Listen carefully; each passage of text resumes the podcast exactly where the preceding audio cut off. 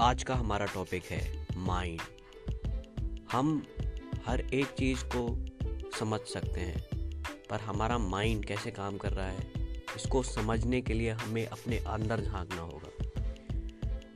अपने कई बार ऐसा खुद ऑब्ज़र्व करा होगा कि जब भी आप कोई बड़ा काम करना सोचते हैं या कोई भी नया काम करना शुरू करते हैं तो हमारा माइंड उधर ज़्यादा फोकस करता है जो हमारे पास नहीं है। फॉर एग्ज़ाम्पल अगर आप कोई, अभी छोटे से क्रिएटर हैं तो आपका माइंड वैसे कैमरे की तरफ़ फोकस करेगा, जो अभी आप अफोर्ड नहीं कर सकते हैं।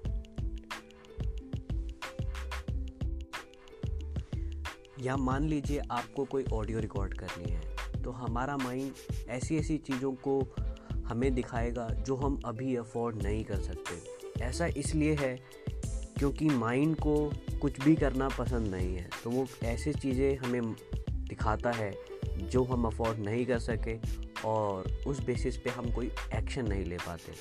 तो अपने माइंड को ट्रेन करिए कि अभी आपकी जो भी स्थिति है, जो भी चीज़ आप अफोर्ड कर सकते हैं, जो भी काम आप अभी कर रहे हैं, सिर्फ़ उन्हीं के बारे में सोचिए। जो चीज़ें अभी आप अफोर्ड कर सकते हैं, अभी उसी के बारे में सोचिए ताकि वो काम आप कर सकें। कोई भी काम जब आपका फिनिश होने लगेगा बहुत लंबे समय तक तो आपको सक्सेस मिलनी शुरू हो जाएगी।